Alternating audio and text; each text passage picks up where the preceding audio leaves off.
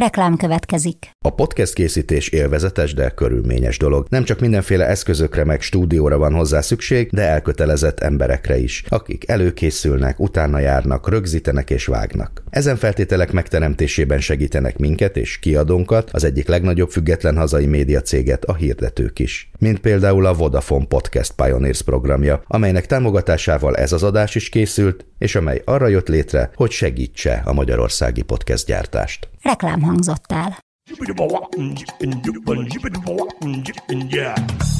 A Líra könyv bemutatja a 24.hu könyves podcastjét, a Buksót.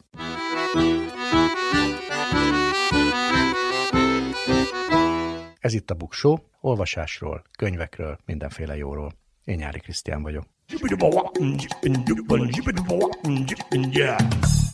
A Buksó idei utolsó adása egyben a 70. epizódunk is, és ha a kerek évfordulókból nem lenne elég, akkor az 550 éves magyar könyvkiadásról is egy kicsit megemlékezünk ebben az adásban, illetve az egész évről könyves szempontból mi volt fontos és emlékezetes, és ebben Regény Eszter, a Buksó állandó szerkesztője is segítségemre lesz. Beszélgető partnerem pedig H. János lesz, akivel nem a legújabb, hanem a legújabban kiadott egyik régi könyvéről, a Jigger Dylanről beszélünk, amely a török korban játszódik, úgyhogy a végén ajánlok tíz olyan regényt, amelyek szintén a török korban játszódnak, de még ezzel sincs vége, mert lesz egy buksó extra, amelyben utolsó pillanatokban megvásárolható kiváló könyvajándékokat javaslunk regény Eszterrel együtt. Száz év magány. Számok a sorok között, érdekes adatok a könyvek világából. Erre az évvégi megszólalásra össze is szedtem, hogy mi történt a könyves világban idén, és hogyan nyitjuk a következő évet. 2023-ban volt 550 éves a magyar könyvkiadás, elég szép kerek szám. Szóval nézzük meg, hogy milyen év köszöntött ránk könyves szempontból 2023-ban, amit most hamarosan magunk után hagyunk. Nemrég jelent meg decemberben a Nemzeti Média és Hírközlési Hatóság megbízásából készített társadalomkutatás, amit az E-könyv Magyarország Kft. és a Tárki végzett el még idén tavasszal, és most lett kész a tanulmány, amelyből kiderül, hogy a reprezentatív kutatás alapján 2023-ban a felnőtt magyar lakosság 15%-a olvasott rendszeresen, azaz legalább hetente. Kicsivel kevesebb, mint egyharmada, 29% alkalomszerűen, és több mint fele a magyar lakosságnak 56% saját bevallása szerint egyáltalán nem olvasott az idei évben illetve az előző évben. A 2000-es években felvett adatokkal összevetve az látható, hogy 2023-ban már kisebb arányban vannak a rendszeres és alkalmi könyvolvasók a felnőtt lakosság körében, mint bármely korábbi adatfelvételnél. Még a 2020-as eredményekhez viszonyítva is csökkenést látunk, bár ez 3% pont, ez éppen még a statisztikai hiba határán belüli csökkenés. Ha bármilyen rendszerességgel könyvolvasó felnőttek aránya, akkor is, hogyha ez így van, most a legalacsonyabb, amióta ezt mérik, persze kérdés, hogy félig tele vagy félig üres a pohár. Minden esetre 1989-ben még 35% volt rendszeres könyvolvasó, 41 alkalmi könyvolvasó, és csak 24% mondta azt, hogy egyáltalán nem olvas. Az ezredfordulón 2000-ben már 31%-ra csökkent a rendszeres könyvolvasóknak az aránya, 43-ra nőtt az alkalomszerűen olvasók, és 27% volt már, akik egyáltalán nem olvasnak. Aztán egy nagy ugrás 2020, erről már mi is beszéltünk itt a Buksóban, akkor 13% volt a rendszeres könyvolvasó, 29% az alkalomszerű, és 53% volt az, akik egyáltalán nem olvastak. Ugye ez a szám nőtt meg 56-ra. Érdekes, hogy a rendszeresen könyvet olvasók aránya az viszont nőtt egy kicsit, tehát aki olvas, az úgy tűnik, hogy többet olvas. Mi történt idén a könyvszakmában, nemzetközi szinten? Azt láttuk, hogy a 2022-ben magához tért könyvpiac továbbfejlődött, de ennek a lendülete megtorpan. Idehaza viszont az infláció és a háztartások kultúrára fordítható büdzséjének csökkenése ellenére tovább tart a növekedés, miközben a kiskereskedelem 13%-os forgalomcsökkentést volt kénytelen elkönyvelni. A könyvkereskedelem mérlege még mindig pozitív, erről beszéltünk a legutóbbi epizódban, illetve arról is, hogy a globális könyvkiadási piac forgalmát 2023-ban 143,6 milliárd dollárra becsülik, mivel a magyar könyvpiac forgalma mintegy 60 milliárd forint, azaz 173 milliárd millió dollár. Azt is megállapítottuk, hogy a világpiac 826 része a magyar piac. Ebből a 63 milliárd forintból egyébként mintegy 15 millió darab könyvet vásároltak meg a magyarok. Ez háztartásonként közel 6 könyvet jelent. Ez nemzetközi összehasonlításban nem olyan rossz szám egyébként. A magyar könyvkiadók és könyvterjesztők jelentése szerint soha ennyien nem vettek részt a két nagy könyves rendezvényen, a könyvhéten és a könyvfesztiválon sem mi is beszámoltunk mind a kettőről, ahogy arról is, hogy a könyves események számát növelte a Budapest könyvfőváros program, amelyet a fővárosi Szabó Ervin könyvtár koordinált. Ennek egyik legérdekesebb vállalkozásáról, a Budapest nagyregényről mi is beszámoltunk. 23 író által írt izgalmas szerkezetű regény jelent meg a 150 éves Budapestről. A 60 milliárd forintos országos forgalomnak valamivel több mint a felét a Libri, közel negyedét pedig a Lira boltjaiban és webáruházaiban költötték el a vásárlók, és beszámoltunk arról is, hogy fontos idei iparági hír volt, hogy júniusban bejelentették, hogy a Matthias Corvinus Collegium alapítvány, az MCC, pontosabban annak egyik leányvállalata megvette a Libri csoport 67,48 százalékos részvénycsomagját, és ezzel az eddigi közvetett kisebbségi tulajdonos MCC vált a Libri 98,4 százalékos tulajdonosává. Szintén idén történt, hogy a 2021. évi 79-es törvény, azaz az úgynevezett gyermekvédelmi törvény alapján elkezdték ellenőrizni a könyvesboltokat, a vármegyei kormányhivatalok. Ugye a jogszabály szerint a gyermekeknek szóló a születéskori nemnek megfelelő önazonosságtól való eltérést, a nem megváltoztatását, a szexualitást öncélon ábrázoló, valamint a homoszexualitást megjelenítő vagy népszerűsítő termékeket nem szabad kirakatban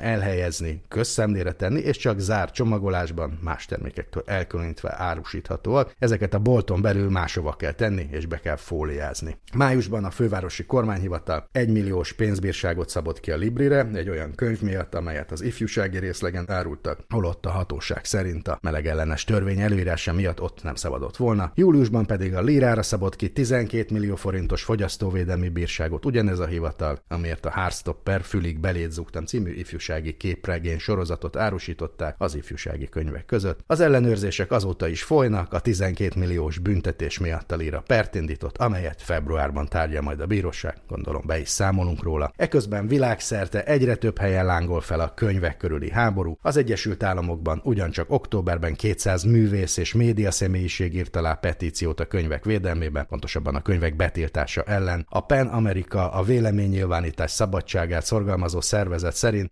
2022-23-as évben vagy tanévben közel 1500 alkalommal tiltottak könyveket, amelyek 874 egyedi címet érintettek. Közben a frankfurti könyvásárral egy időben több mint 600 író és irodalmi szakember írt alá tiltakozó levelet a könyvásár szervezőinek döntése ellen, miszerint a izraeli háború miatt nem tartják meg a diátadó ünnepséget, amelyen egy palesztin írónőt, Adania Shilbit eh, jutalmazták volna egy 2017-ben megjelent könyvéért. Ennyit a politikáról, meg a természetes unintelligenciáról, amit én veszedelmesebbnek tartok, mint a mesterséges intelligenciát, ami az idei tavaszi londoni könyvásárnak volt a fő témája. A könyvmarketingben már fontos szerepe van az automata könyvajánlók tekintetében, vagy a könyvillusztrációkban is használják, például Vámos Miklós mesekönyve itthon egy mesterséges intelligencia által generált illusztrációval jelent meg. A fordításban is napi szinten használatos, de beszéltünk arról, hogy a műfordításban egyelőre az azért nem. Hangos könyvet is készítenek vele a világban, a korrektúrában is lehet szerepe, de az írásban szerencsére még várat magára. De már megjelent a kereskedelemben Magyarországon is egy könyv, amit egy anyuka ChatGPT-vel írt a kisgyerekének. És emellett világszerte tarol a buktok, idén már több mint 100 milliárdan néztek végig buktok hashtaggel ellátott videókat, miközben a hagyományos sajtóban egyre szorulnak vissza a könyvekkel foglalkozó rovatok, egyre fontosabbá válnak a könyvklubok is, és nőtt az olvasókörök szerepe. Mindezzel együtt továbbra is karácsony előtt vásárolunk a legtöbben könyvet, hiszen aki könyvet szeretne kapni ajándékba, az hajlamos a szeretteinek is könyvet vásárolni. Sokan közülük csak az ünnep előtti utolsó héten döntenek, nekik ajánlunk majd egy-két tippet az epizód végén.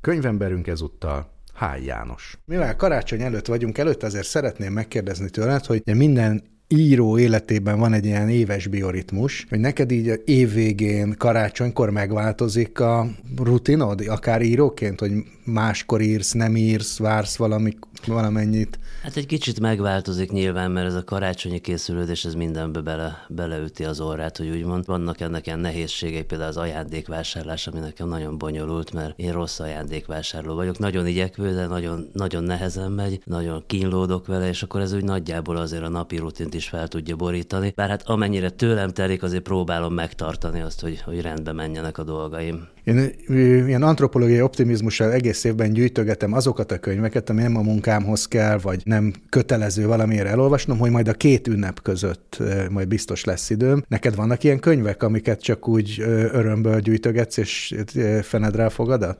Már nekem egy egész könyves polcom van, ami tele van könyvekkel, és soha nem fogom elolvasni, mert amit időben nem olvasok el, azok soha nem kerülnek előre. Ha csak nem valami munka miatt újra be kell vonnom a figyelem körébe. Úgyhogy gyűjtök, és vannak vágyak bennem, hogy elolvassak ezt, azt, amaz, de általában nincs rá időm. De most azért találkoztunk, hogy beszélgessünk egy régi új könyvedről, ami idén adott ki újra az Európa kiadó, ez a Gigerdilen, ami egy régi könyvnek egy nagyon régóta várt új kiadása. Ez volt az első regényed. Én megnéztem, hogy 36 éves voltál, amikor több verses, meg kispróza kötet után 1996-ban megjelent. Én meg 24 éves voltam, és egyetemre jártam, amikor először ezt olvastam. Biztos, hogy én teljesen máshogy olvastam akkor ezt a könyvet. Más tartottam belőle fontosnak, mert hogy hát nem vagyok én sem azonos az akkori önmagammal. Most pedig téged kérdezlek, mint ilyen egyfajta ilyen találkozás egy fiatalemberrel szerepben, hogy íróként te hogy vagy az 1996-os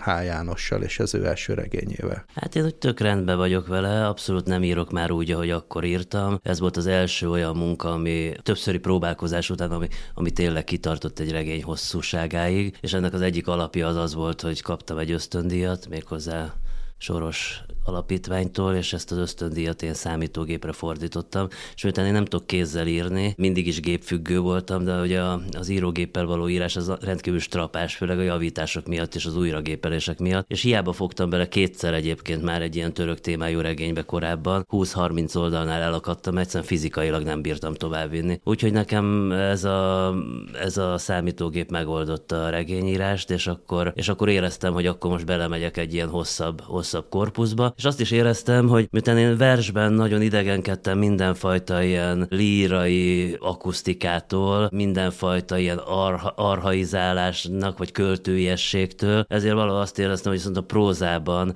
ebbe az irányba fogok menni. És akkor így ebben a, ebben a könyvben egy ilyen nagyon csillogó nyelv jelent meg, ami sok kép van benne, sok láttató dolog van benne, sok hang és illat van benne. Szóval nagyon plastikusra akartam venni, sőt olyannyira költői vannak olyan rész, részek, ahol akár oldalakon keresztül is ugyan bújtatva, de rímel a szöveg. Úgyhogy ez egy ilyen típusú próbálkozás volt, és akkor azt azzal is szembesülnöm kellett, hogy ez a fajta regényírás, vagy ez a fajta próza mondat, amit itt használtam, és még a Xanaduba, és időnként más-más regényekben betétekként használok. Tehát nem felejtettem el, nem hagytam annyiba ezt a, ezt a stílust, de egész könyvben már nem viszem végig. Szóval ettől én el... egyébként? A, valószínűleg tudnék, technikailag tudnám, de ugye nem technika kérdése a, a, az irodalom, irodalom, mert ugye a technikát megtanulunk bármilyen technikát, hanem hogy, hogy úgymond a technikát, ha úgy fogod fel, mint egy nyelvi design, akkor tudsz emögé tartalmat nyomni. És én úgy érzem, hogy emögé nem tudnék már igazi érzelmi tartalmat tenni. Ugye ehhez a fajta nyelvhez nagyon, nagyon erősen kötődik, hogy ez egy, ez egy iszonyatosan szerelmes regény, tehát nagyon-nagyon mélyen tele van áztatva érzelemmel. És egy ilyen érzelmi felindultság, hiszen egy kamasz, egy fiatal fiú történetét mondja el, szinte gyerekkorban kezdődik, és akkor fiatal felnőtt, amikor véget ér, hogy nem lehetett volna más nyelven, tehát ezt szikár nyelven nem lehet elmesélni, pont azok az érzelmi tónusok nem jönnek át, ami ilyenkor egy embernek a szívében ját, lejátszódik, vagy lezajlik. Ez azt is jelenti, hogy ha ma írnál egy törökkorban játszódó regényt hasonló szereplőkkel, akkor az nagyon másmilyen lenne, vagy meg se tudnád írni? Nincs bennem ilyen ambíció, tehát nem tudom, hogy meg tudnám-e írni. Abban a pillanatban, hogyha ezt érezném, tehát valahol... Szóval én tudod, utólag, mikor könyvekről beszélek, akkor olyan, mintha ki lennének gondolva dolgok a fejembe, hogy előre, hogy majd hogy fogok, mit, mit hogy fogok csinálni. De valójában semmi nincs kigondolva, tehát én úgy vagyok vele, hogy, hogy bízom abba, hogy majd szem, ami szembe jön, azt én meg tudom majd oldani, vagy megpróbálom legalábbis megoldani. Most nem látok egy ilyen történelmi távlatú regényt, hogy, hogy, hogy szembe jönne velem. Ha megnézzük, már pedig én megnéztem ennek a könyvnek a recepcióját, tehát amikor megjelent, akkor ki, hol, mit írt róla, az első, ami meglepett, hogy ez egy elképesztő nagy siker volt, és nagyon sokan beszéltek róla, és mindenkinek, mintha muszáj lett volna elmondani a véleményét. Első regényről ennyi kritika, vagy értékelés ma már elképzelhetetlen, hogy megjelenjen, de visszagondolva abban a korban ez, ez a, abból a mezőnyből is kiemelkedett ezzel a recepcióval. Mivel magyaráztad ezt akkor, és esetleg mivel magyarázod most? Na, nagyon érdekes volt, mert, mert én először ezt abszolút nem érzékeltem, hiszen nem nagyon jelent meg először kritika róla. Sőt, az volt, hogy én ugye marhára el voltam telve magamtól, hogy milyen nagyon frankó regényt írtam, és mentem le a Vörös Marti térre dedikálni, és akkor elképzeltem, hogy a hatalmas sor ott áll, és hát engem vár, és ünnepel majd, és akkor láttam, itt is van egy hosszú sor, az nem az enyém volt, még egy hosszú sor, az sem az enyém volt, és az a magányos asztal ott egyedül egy székkel az volt az enyém, és akkor ott üldögéltem egy órát. Egyébként nagyon hasznos üldögélés volt, mert egy kisgyerek jött oda, akinek tetszett a borítója, az már majdnem vásárlónak tűnt, de amikor látta, hogy belül nincsenek képek, akkor azért letett róla. Úgyhogy végül is nem kellett dedikálni senkinek. Viszont nagyon tanulságos volt, hogy az ember az arcából visszavegyen, mert ez egy nagyon veszélyes dolog, hogy a, a, az önteltség vagy a gőg az egy ártalmas dolog egy, egy, egy ember életében, jellemében is, de pláne akkor, amikor neked mindig újabb és újabb irodalmi műveket kell létrehozni, amit nem lehet sajnos a gők státuszából létrehozni. Úgyhogy ez helyreigazított engem, és az a bizonyos kritikai felszabadulás, vagy, vagy figyelem, az inkább egy olyan fél évre rá történt. Én annyira sokat nem foglalkoztam vele, jól esett, de volt egy olyan megkésettség benne, hogy, hogy akkor, amikor én még, amikor még friss volt bennem ennek az egésznek az emléke, hogy írtam, meg hogy csináltam, meg hogy mit csináltam, akkor nem volt rá reflexiós, és, és akkor utána meg így később lett. Tehát olyan, olyan inkább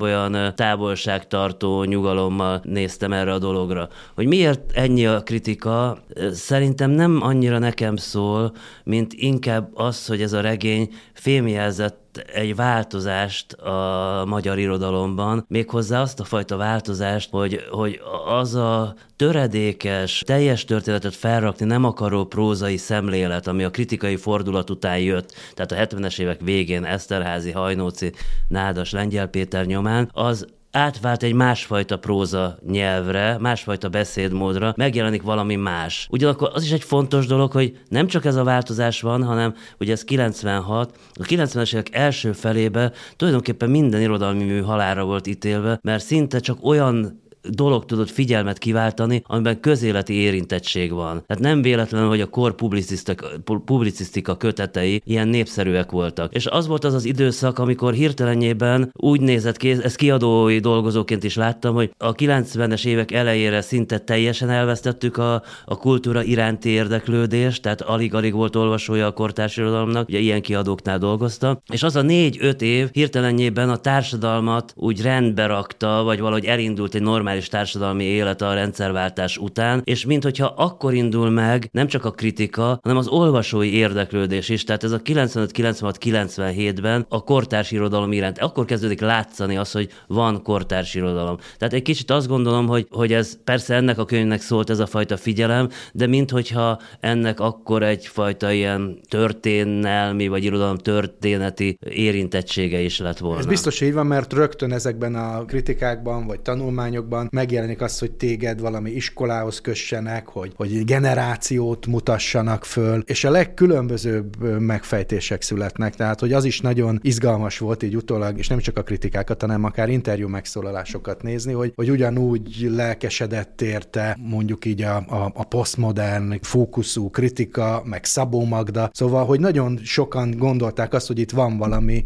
ami eddig nem volt, vagy ami egy hát kicsit... Úgy tűnt, hogy hirtelenjében én leszek a nemzeti minimum, érted? És... Még az is nagyon izgalmas, hogy külön szakirodalma van a cím elemzésének, hogy ezen nagyon sokan merengtek, hogy mi a cím, hogy van-e olyan szó, hogy Jigger Dylan, kitalálta ki, és mit jelent, és akkor itt a lehetőség, hogy ezt most tisztázt, hogy mi ez a szó. Hát először elmondom, hogy hogy, hogy hogy lett a cím. Először nem ez volt a címe, vagyis először nem tudom, mi volt a címe, szerintem nem volt címe. És akkor egyszer, ez egy ilyen nagyon furcsa dolog, amikor az ember egy ilyen, egy, egy egyfajta dologba megy bele, ami hosszú-hosszú időn keresztül kiteszi az életét egy regénybe mondjuk. Ez olyan, hogy emlékszem, hogy amikor a barátnőm úgy nézett ki, hogy harmadikos gimisek voltunk, és teherbe esett, akkor valahogy úgy alakult a világ, hogy csak terhes nőket láttam. Minden, minden film a terhességről szólt, minden filmben kisgyerekek születtek. Tehát ilyen a regény is, hogy most elkezdtem egy törökkori regényt írni, és minden ilyen vacak állandóan szembe jött velem. Bárhol jártam, törökkori emlékekre bukkantam, bárhol, mit anyámnak a könyvespolcára felnyúltam, és véletlenül levettem Jókainak ezt a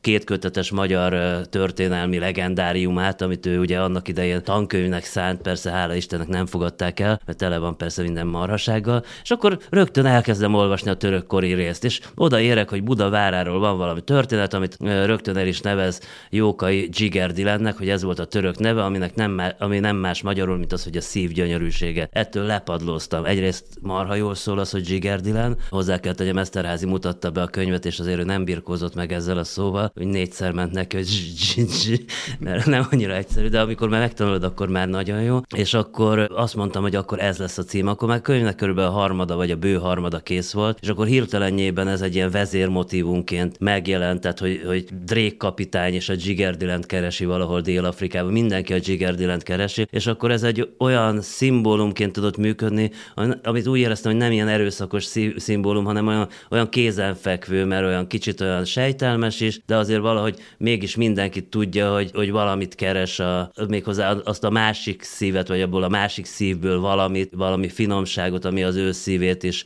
valahogy úgy rendbe rakja. Úgyhogy így lett a cím. Aztán az, hogy Jókai mekkorát kamuzott ezzel a címmel, ez egy másik kérdés, nem csak ebben egyébként Jókai művei tele vannak mindenféle melléfogásokkal, így, így konkrét tényszerűségébe, de ez nem érdekes, mert a minden mű tele van melléfogásokkal. Mert kiderült, hogy ez ugye nem Budavár elnevezése, aminek Kezil elmet, tehát aranyalma volt a, a, a neve, hanem ez Párkánynak, mai hogy felnőtt körű nevén Sturovónak a törökkori neve, és azt jelenti, hogy májukasztó, ami teljesen másképp szól, mint a szív gyönyörűsége. Azt a zsiger szóban lehet benne. Több mint valószínű, igen, igen, igen. E, e, ezt mondta egyébként, gondolkodtam, hogy lehet, hogy túlzás ilyen faramúci címet adni, és általában mindig szokták bírálni így barátaim is a címeket, és akkor Tandorival nagyon jóba voltunk abban az időben, és mondom, hogy, hogy mit szólsz, Dezső, ez lesz a könyvem címe. Azt mondja, az marha jó, marha jó, azt mondja, benne van a zsiger is, meg a Bob Dylan, kell lennél jobb.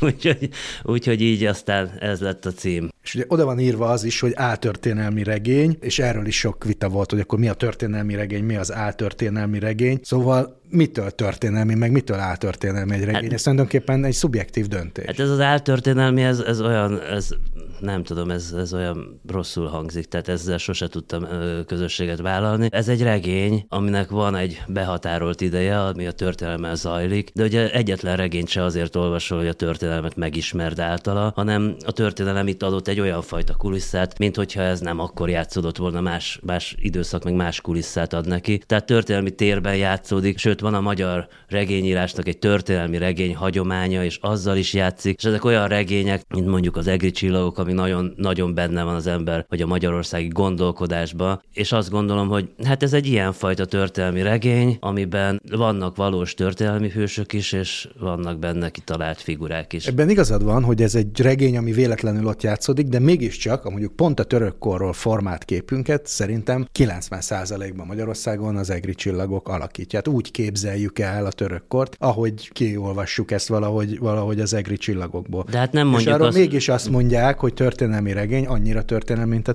te regénye, tehát paprikás pörköltet esznek benne, meg mindenféle történelmi érten dolog történik, de mégiscsak ennek alapján alakítjuk ki azt a képet, amit a török korról gondolunk, meg persze a Kopányaga testamentuma alapján, meg a török fejes kopja alapján. Rád ezek egyébként hogy hatottak? Rám ezek nagyon-nagyon hatottak, mind a két könyv egyébként, sőt még a filmes változatok is, de hozzá kell tenni, hogy, hogy mondhatjuk történelmi regényeknek, vagy, vagy bármilyen áll vagy nem áll történelmi regényeknek, valójában ezek már mit, mítikus regények. Tehát Ez valójában, kosztümösnek kéne érni, mint a filmek. Igen, igen, kosztümös regények, ami azt jelenti, hogy, hogy tulajdonképpen valamifajta nemzetmítoszt próbálnak felépíteni, vagy életben tartani, és ez a korszak az utolsó olyan korszak, amihez még nem úgy viszonyulsz, hogy SDS, MDF, meg Kuruc Labanc, hanem úgy viszonyulsz hozzá, hogy, hogy, hogy valahogy egy, egyértelmű paraméterek vannak. Egyébként... Majd menjünk bele, mert ez azért ennyire nem egyszerű, szerintem a te könyvedben sem. Nem, mert, mert hogy én ezt feloldom. Rögtön azzal indul a regény, hogy azt mondja, hogy tulajdonképpen mindenki,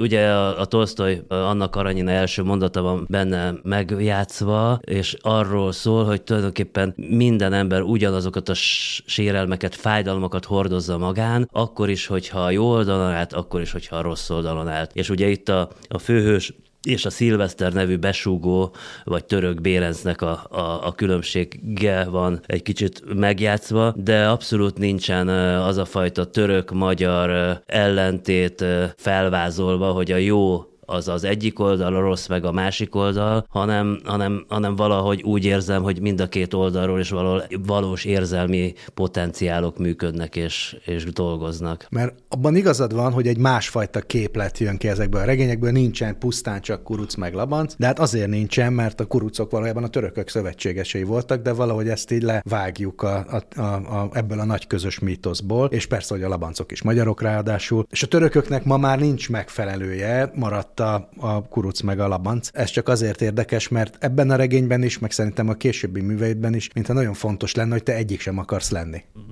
Vagy hát mondjuk úgy szívesen lennék kuruc, hogy bizonyos kuruc. Tehát mondjuk tenkes a szívesen lennék, de mondjuk Rákóczi nem. Tehát, hogy a labancoknak meg a szarruhájuk is volt, az rosszul is nézett ki, tehát az nem is tetszik, tehát hogy nem szívesen vennék föl. De alapvetően azt gondolom, hogy átlagos ember az nem beosztható kurucra és labancra. És ez most mindenre gondol gondolok, tehát hogy, hogy azt mondod, hogy liberális vagy konzervatív. Mindannyian liberálisak, normális emberekről beszélek, természetesen nem azokról, akik ideológiai elhivatottak. Azok bizonyos dolgokban liberálisak gondolkodnak, bizonyos dolgokban konzervatívan dolgoznak, gondolkodnak, és nem veszik a fejükbe ketté, hogy úristen, ebben én liberális vagyok, abban meg konzervatív vagyok, hanem egy egységet, tehát nem skizofrén az ember. Tehát az, hogy, hogy a közélet ráderőltet valami fajta ilyen ideállást, odaállást, ilyenességet, olyanosságot, az, az valójában nem az az emberi létnek a valós problémája, mert hogyha mondjuk történelmi távlatokban nézed az ember sorsát, akkor látod, hogy azért nem ezek a az erők határozták meg, hogy, hogy, hogy mi lesz velünk, és azt gondolom, hogy aki, amik igazi nagy lélektani események az ember életében, azok nem ezek az események. De a török kor mégiscsak egy ilyen kitüntetett időszak a, a nemzeti emlékezetben. Te magad írod Balassi kapcsán egy eszédben, hogy abban a korban született, amelyben minden fiú születni akarna. És ebben a könyvben is azért megjelenik az ipolymente, gyerekkorod színhelye is.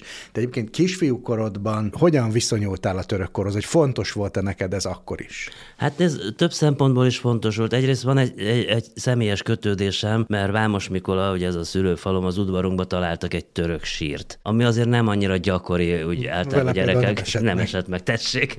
és, és, és ez, ez mindjárt pozícionálta az én helyzetemet, hogy ehhez nekem több közön van, mint más korszakokhoz. A másik az, hogy, hogy valójában vannak tényleg olyan könyvek, mint az Egri csillagok, amik nagyon-nagyon erősen benne vannak a gyerekkorodban, méghozzá identitásképző erővel el. És nem csak a, azt, azt a kulturális teret teremtik meg, amihez te majd alkalmazkodsz egész életed során, hogyha, hogyha Magyarországon maradsz, hanem megteremtik bizonyos fajta érzelmi folyamatokhoz való integrálódásodat. És ilyen például az egri csillagok szerelmi jelenete a legelején, a két kisgyerek fürdőzése, az alapvetően, és aztán utána a Vicuskának és a Gergőnek a szerelmi építkezése, az valahol a te viszonyodat a szerelemhez meghatározza. Tehát ezek a könyvek, és ez, ez ennek a kornak némely ügyez, üzenete nagyon meghatározza azt, hogy hogyan viszonyulsz az élet más típusú dolgaihoz. A Koppányi Aga testamentumában szintén a szerelem, a párviadal, a becsületes párviadal. Ez is egy fontos dolog, hogy, hogy ezekben a könyvekben igaz, nem igaz, nyilvánvaló, hogy a valóság nem, nem így történik, de mégis van egy, egy ajánlat egy éppen kialakuló félbelévő gyerek számára, hogy hogyan lehet becsületes harccal győzni, vagy veszteni. Ezek például nagyon fontos dolgok, hogy vannak egy, van olyan felvetés, hogy van jó és van rossz, és neked van lehetőséged jónak lenni. Tehát nagyon sok ilyen alapparaméter jelenik meg ezekben a, ezekben a könyvekben, és természetesen ezt eszközök is tartoznak. Tehát azt gondolom, hogy, hogy dobtáros géppuskával harcolni nem olyan vagány dolog, mint karddal. Tehát karddal harcolni, ott mégiscsak számít ügyes vagy, béna vagy, gyakoroltad, érted? Tehát, és, és a karddal vesztesz, abban is van egy másfajta heroizmus. Ugye a Koppányi Aga elején a párviadal, és ott, ott amikor a megsérül, ha jól emlékszem, a, az, az Aga és meghal, az egy, az egy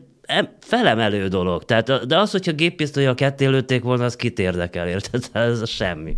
Aztán később íróként is előbb jelenik meg ez a török téma nálad, mint ebben a regényben. Ja, a török korom az négy novella, ami ennél korábbi, és azon belül van a miképpen lettek a magyar férfiak érzékenyek ki a török korban, és miért maradtak mégis érzéketlenek című szöveged, ami bekerült ebbe a regénybe is, mint egy szégyenletes röpirat, ami ellen ott felszólamlanak. Miért tartottad fontosnak eleve megírni ezt a szöveget, és miért került be aztán a regénybe? Nem tudom, azt hiszem, hogy, hogy ez is egy ilyen hosszú történet, hogy, hogy nekem nagyon fontos az, hogy, vagy fontos volna, és ez kb. a 30-as éveimben tapasztalom meg, bár korábban is, hogy a férfiak egy része nagyon másmilyen, mint én. Nem az, nem az hogy melegek, meleg vagyok, ők, ők meg nem melegek, nem ilyesmiről van szó, tehát nem nemi identitásról, hanem egyszerűen mentalitásról. És azt a mentalitást kezdtem megérezni, hogy ilyen érzéketlenség a világ dolgai iránt. Nagyon erőteljes maszkulin nyomulás, és ugyanakkor nagyon mély érzéketlenség, akár a saját közvetlen egyetlen társuk,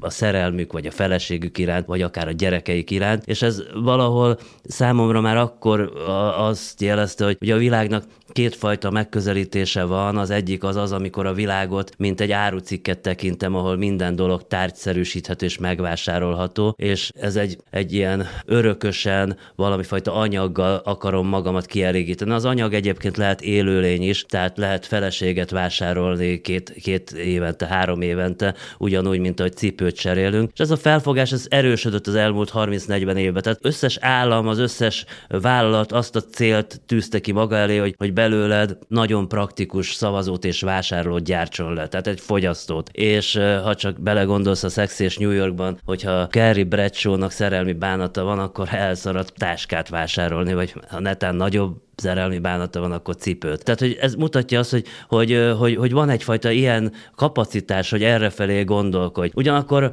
az az igazság, hogy kis gömböc vagy, hogyha minden tárgy, soha nem telsz meg. Nincs az a pénz, nincs az a tárgyi mennyiség, nincs az az elfogyasztott szexualitás, ami ki tudna el, elégülni, mert, elégíteni, mert csak akkor tudsz kielégülni, hogyha a dolgokhoz érzelmileg kötődsz és viszonyulsz. És ebben a régi törökös dologban a férfiakról valahol ezt kezd kezdem el írni, hogy, hogy az érzelmi viszonyulás az mindennél fontosabb, mert csak akkor tudsz azonosságot vállalni a dolgoktól, dolgokkal. Ha, ha érzelmileg nem tudsz szinkronba lenni, vagy nem tudsz rácuppanni, akkor minden dolog idegen és megvásárolandó, megszerzendő árucikké válik. De azt hiszem, hogy az irodalom lényege az éppen ez a fajta érzékenység vagy empátia, mert egy szöveget azt azért nagyon ritkán közelítünk meg úgy, mint valami anyagilag átszámítható termék az, az csak hát, érzelmi feldolgozással működik. Én azt gondolom, hogy a művészetnek ez egy nagyon fontos, hát nem célja, hanem adottsága, hogy csak addig tud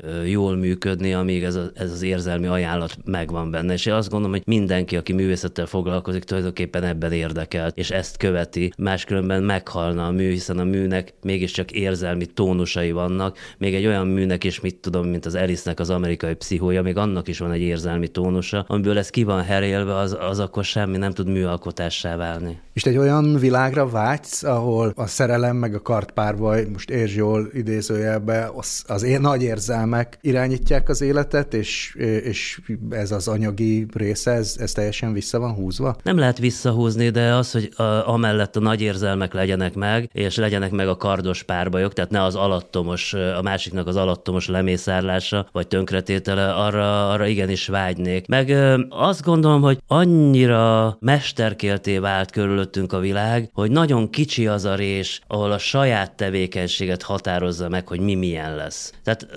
panaszkodunk a szocializmusra, meg a rendszerváltásra bizonyos áruhiányok miatt. Viszont az, hogy kevés volt, az rengeteg mindent katalizált az egyes emberben. Az, hogy nem lehetett teljes gyerekszoba berendezést vásárolni, az, az arra kapacitálta a szülőket, hogy ők csináljanak aranyos lepedőt, ők csináljanak aranyos faliszőnyeget, és így tovább, és így tovább. Tehát sokkal több volt a személyesen beletett energia az életedbe. És mennél több a személyesség, ugye annál mélyebb vagy, mélyebben vagy azonos azzal a sorssal, amit átélsz. És egy kicsit azt gondolom, hogy, hogy olyanná alakult a világ, mint hogyha magad által megszervezett utazás, meg az utazási irodák kimódolt kínálatát vetnénk össze. Tehát, hogy most minden, minden kínálat megvan. Bemész a boltba, a megfelelő mennyiségű pénzed van, akkor megveszed, de természetesen úgy vannak kidolgozva az árucikkek, hogy minden árfekvésre meg, megvan a, a megfelelő áru.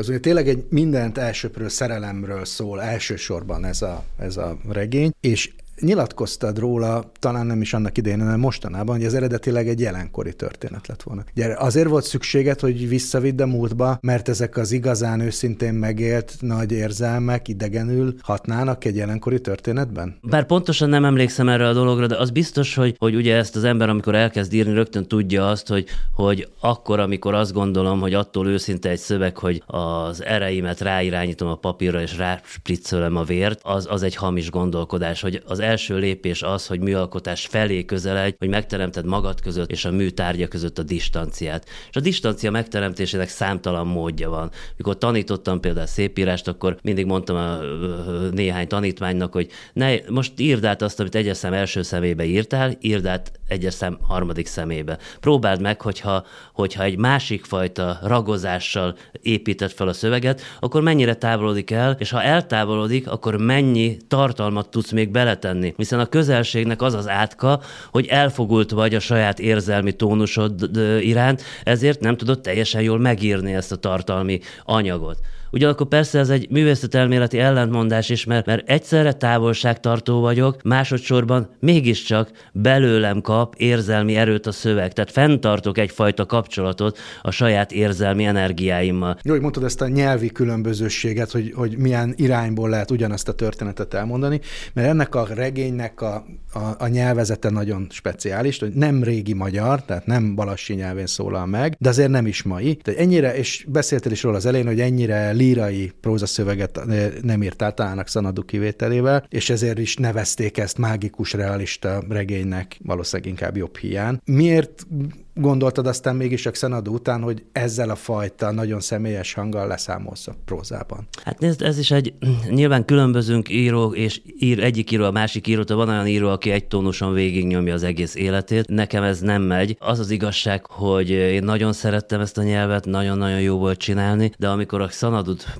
végigírtam, akkor úgy éreztem, hogy ennek a nyelvi arzenálnak minden kapuját kinyitottam, minden játékosságát, minden csillogását, és hogy igaz, a kisújamban van ennek az egész nyelvnek a működési módja, meg minden, de már nem tudnék tartalmat mögé tenni. És mindig ez a kérdés, ugye a, a nyelv, ugye tartalom közvetítés, közvetítő, tehát hogyha ha nincs mögötte tartalom, tudsz szemfényveszteni, tehát, tehát tudod azt csinálni, hogy, hogy pazar mondatokat csinálsz, lenyűgözőeket is lehet csinálni. Csak az a baj, sőt, még azt mondom, hogy még megvezetheted az olvasót, és akár még több könyv erejéig is ezek után, mondjuk a két első könyv után, de egyszer kibújik a szög a zsákból, hogy nincsen igazából belső motor, nincs szíve az egésznek. Én meg olyat, az az igazság, hogy nem tudok csinálni, amiben, amiben nem dobog valami valóság. Ezekben a tanulmányokban, amit írtak erről a könyvről, nagyon hamar próbáltak valami ilyen generációs dolgot leszűrni, vagy összerakni inkább belőle. Ez van a sor elején időben, de aztán utána ezt összekapcsolták, hogy nagyon hasonló a angoltsága, mondjuk Márton László Jakob Unsis igaz története című könyvével, vagy Láng Zsolt Bestiárium Transzilvánia, vagy akár Darvasi László könyvmutatványosok legendája, ez ugye négy-öt éven belül jelent meg, mind vagy még rövidebb időn belül, és ezeket is hasonlítják a Jigger Dylanhez Szerinted van tényleges rokonság, vagy, vagy mondjuk véletlenül alakult azért picikét hasonlóan ez a, ezek a pályák? Azt gondolom, hogy, hogy, hogy tényleges rokonság, tehát úgy rokonság, hogy mondjuk egy az, hasonló stilisztika jelent volna meg, vagy egy hasonló poétika jelent volna meg, mint ami néha induló uh, irodalmi csoportoknál van, úgy nincsen. Úgy viszont azt gondolom, hogy mégis van hasonlóság, hogy szerintem, de ez csak egy feltételezés, tehát ez nem biztos, hogy igaz mondat, hogy annyira zavaros volt a körülöttünk lévő valóság, hogy állati nehéz lett volna való világban játszódó, tehát a korban éppen aktuálisan játszódó regény írása. Nem láttad még a paramétereket, de még az irányokat sem.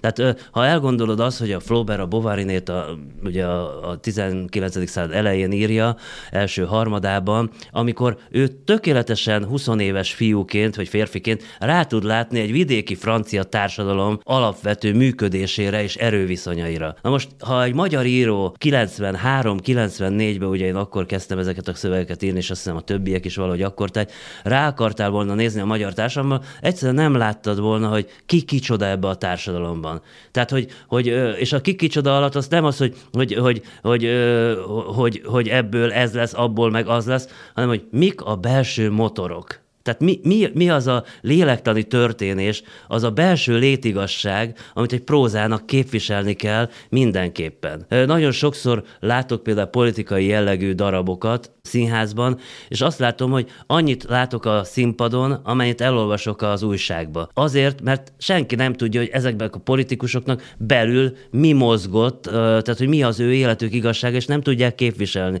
És én azt gondolom, hogy, hogy hasonló problémával küzdött az akkori magyar irodalom, hogy szeretett volna kompakt történeteket elmondani a világról, de abban az aktuális korban ez a kompakt történet nem bírt megjelenni, mert a szereplőinek a belső működését, az indokoltságát a dolgaiknak, az igazság, létigasságukat nem tudta megtalálni. Ez azt is jelenti, hogy most van egy, egy élesebb vagy pontosabb rálátása az irodalomnak, a társadalomra? Szerintem biztos, hogy van.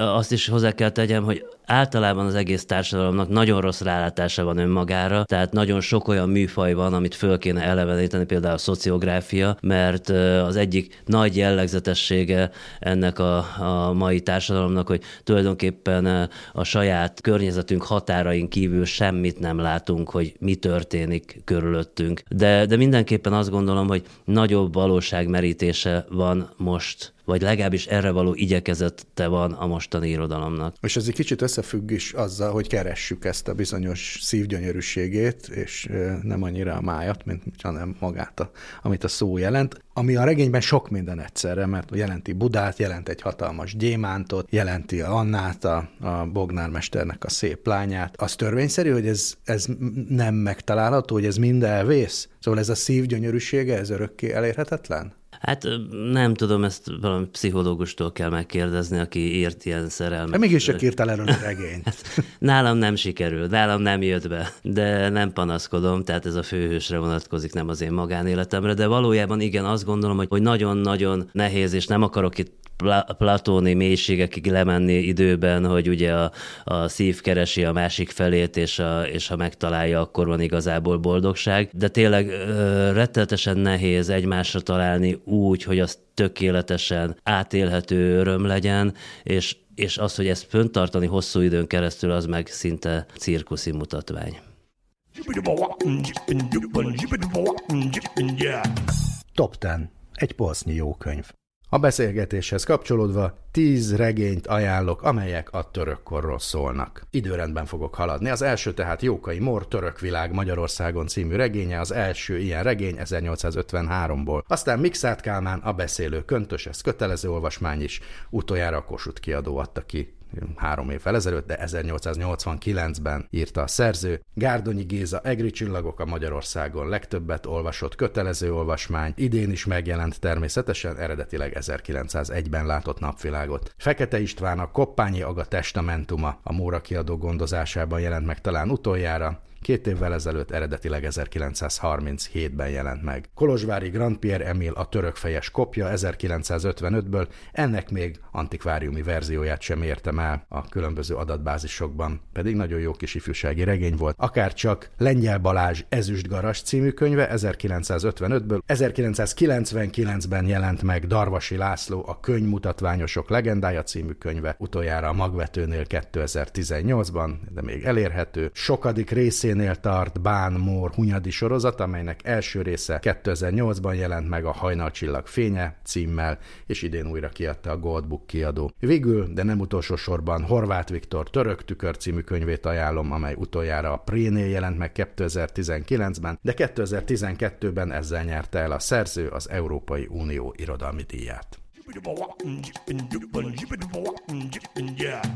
Ahogy a bevezetőben megígértem, az évzáró epizód végén még ajánlunk pár könyvet, utolsó pillanatos ajándékötletek, talán az átlagosnál kicsit drágább, de annál izgalmasabb könyvek, és megpróbáljuk megmondani azt is, hogy kinek érdemes venni. De előtte megkérdezem kollégámat, a Buksó szerkesztőjét, Regényi Esztert, hogy mit hagytam ki az elején, mi az, amit te még hozzátennél ehhez az idei évhez, mi az, ami fontos vagy emlékezetes volt az idei évből szerinted. 2023-ban jóval több tematikus epizóddal jelentkezett lett a buksó, nem feledkeztél meg az évfordulókról sem, ugye Petőfi év volt 2023-ban, amelynek kapcsán Margócsi István mesélt úgy a költő legendáról, ahogy azért kevesen tudnak. Említetted te már, de ugye 150. évfordulóját ünnepelte Budapest, amelynek apropóján megjelent a Budapest nagyregény, és ezúttal volt két fajsúlyosabb témánk is, irodalomtörténeti tekintetben szerintem mindenképp fontosak. Egyrészt ugye szó volt a Budai Krónikáról, ami az 550 éves könyves piac születése okán különösen fontos volt, valamint Fazekas Sándor nagyívű fordítói munkájáról, a Shakespeare szonettekkel is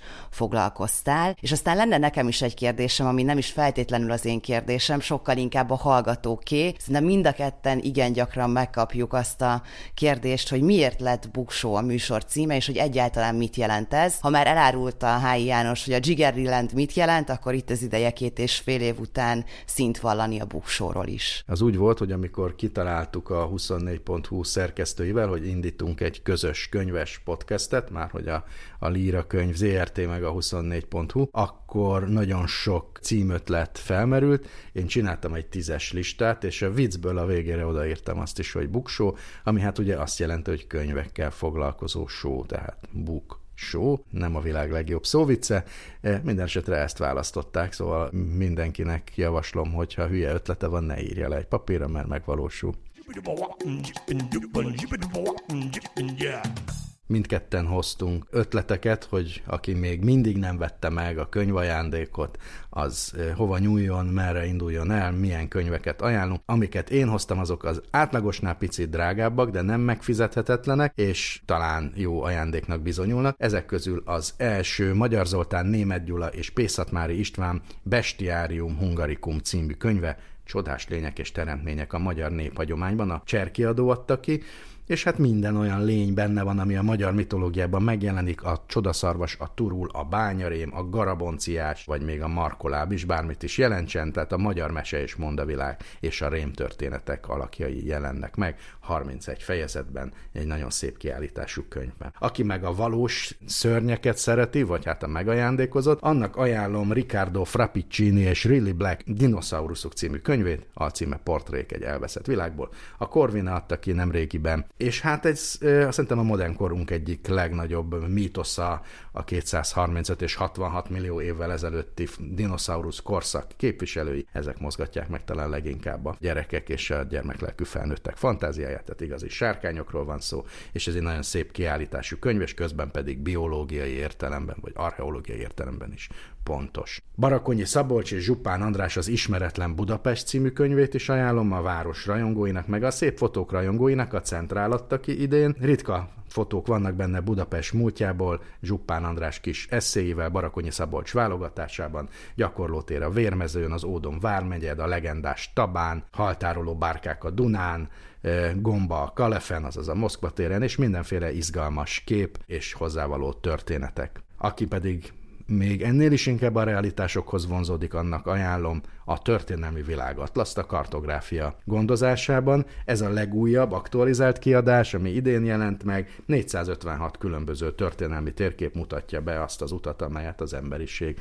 a 21. század elejéig, idáig megtett. Akinek ez sem elég, hanem szeretne közvetlen tapasztalatot szerezni a történelemről, annak pedig Steve Fallon 500 túra a történelmi csataterekhez című könyvét ajánlom.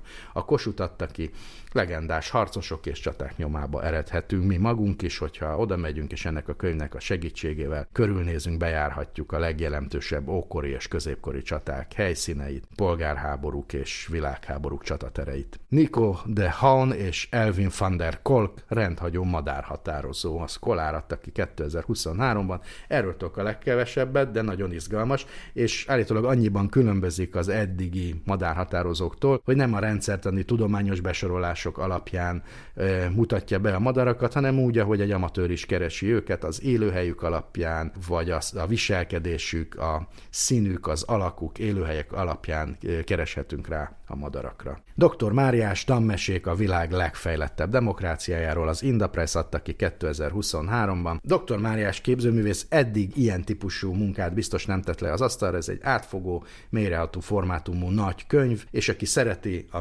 kortárs képzőművészetet és az éles, ironikus humort, az egyszerre megveheti mind a kettőt. 150 elképesztő festmény és ugyanennyi kiváló szöveg visz minket egy hatalmas és izgalmas utazásra. Horváth Hilda Somlai Tibor Lépj be! Palotáktól lakásokig Magyarországon 1896-1945, ezt is a Korvina adta ki, és tulajdonképpen régi arisztokrata vagy nagypolgári lakások enteriőrjébe pillanthatunk be. Ezek az otthonok és berendezési tárgyak már a nagyrészt elpusztultak, de milyen jó, hogy a fotók segítségével mégis sétálhathatunk ezekben a lakásokban. Robert Kapa Budapesti Beszélgetés című könyvét az Open Books adta ki idén. Ugye Budapesten született világhírű fotográfus 19 1948-ban visszatért a szülőföldjére, és készítette egy riportsorozatot egy amerikai magazin számára a szovjetizálódó Magyarországról. Eh, gazdagon illusztrált könyvez, amelyet Fisléva utószava és jegyzetei segítenek még inkább elhelyezni a korban és a történelemben. Végül pedig szintén az álmok eh, világa Jill Babro klasszikus vitorlás jachtok Korvina könyv. Ez is 2023-ból a kötetben szereplő klasszikus vitorlás jachtok története több mint 120 évet ölel fel, és csodás fotók segítségével végig kísérhetjük a 19. század végétől napjainkig. A régi és modern típusok minden alfaját, a hajók rajongóinak is ajánlom, meg azoknak is, akik nem tudnak izgalmas ajándékot kitalálni.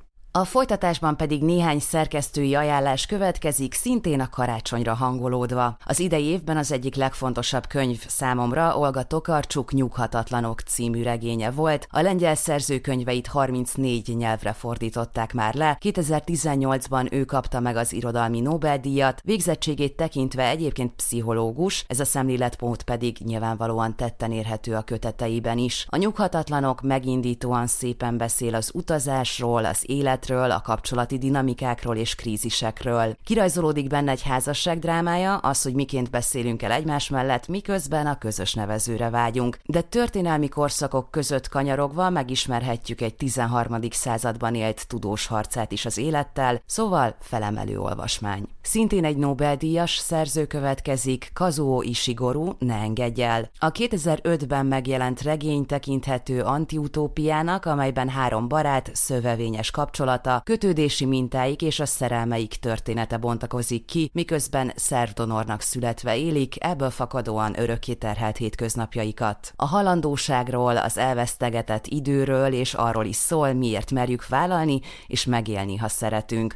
A szerző 2017-ben kapta meg nagy erejű munkái után az irodalmi Nobel-díjat, könyveiből gyakran készülnek filmek is, de olvasni talán érdemesebb. Tökéletes ajándék lehet barátoknak Zadie Smith-től a Swing Time Egymásnak születtünk című regénye. Ha tőle nem a fehér fogakat olvasnánk, akkor ezt érdemes. A Swing Time a szerző ötödik könyve egyébként, amely egy megindító felnőtté válás történet, két gyerekkori jó barát, kontinenseken átívelő sztoria, akik vegyes házasságokból születnek. A luxus és a mély szegénység közötti áthidalhatatlan akadályokról, a gyökerekről és a gyökértelenségről, na meg az útkeresésről is szól ez a könyv, könyv, amely bizonyos tekintetben önéletrajzi ihletésű is, hiszen Smith maga is vegyes házasságból született, egy brit apa és egy jamaikai édesanyja gyermekeként. Ha már barátság, és hogy a sok próza mellett lírát is hozzak, Pilinszki János Weiner Pálnak címzett kézirat kötete a sorban a következő. Pilinszki igen gazdag életművét 44 általa kiválasztott és sorrendbe rakott versével foglalja keretbe ebben a kötetben, amely egy ajándék volt pszichiáter barátjának. A kulisszák mögé láthatunk, és egy barátság intimitása is karnyújtásra válik benne. Arról nem beszélve, hogy a Telehold című vers gyönyörűen beszél a találkozásról, a viszontlátás öröméről, és a karácsony pedig azt hiszem pont erről szól. Gondolva a kicsikre, Egresi Zoltán Piszke papa meséi, tökéletes ajándék lehet gyerekeknek, páratlanul szép grafikával készült könyvek ezek, amelyekben még a jó tényleg elnyeri a jutalmát, szóval a felnőtteknek is ad néhány percnyi békét mindegyik története. Dragomán György főzős könyv és az Adjuk meg a módját. Tekinthetünk már sorozatként a József Attila Díjas szerző gasztró köteteire. Ez a két könyv nálunk már bizonyított, a nagymamám imádta őket, és ha valamivel lehet ösztönözni a nagyikat arra, hogy merjenek kipróbálni új recepteket is, akkor Dragománnál jobb meggyőző erővel kevesen bírnak. Jó étvágyat, jó olvasást, boldog karácsonyt mindenkinek! Thank.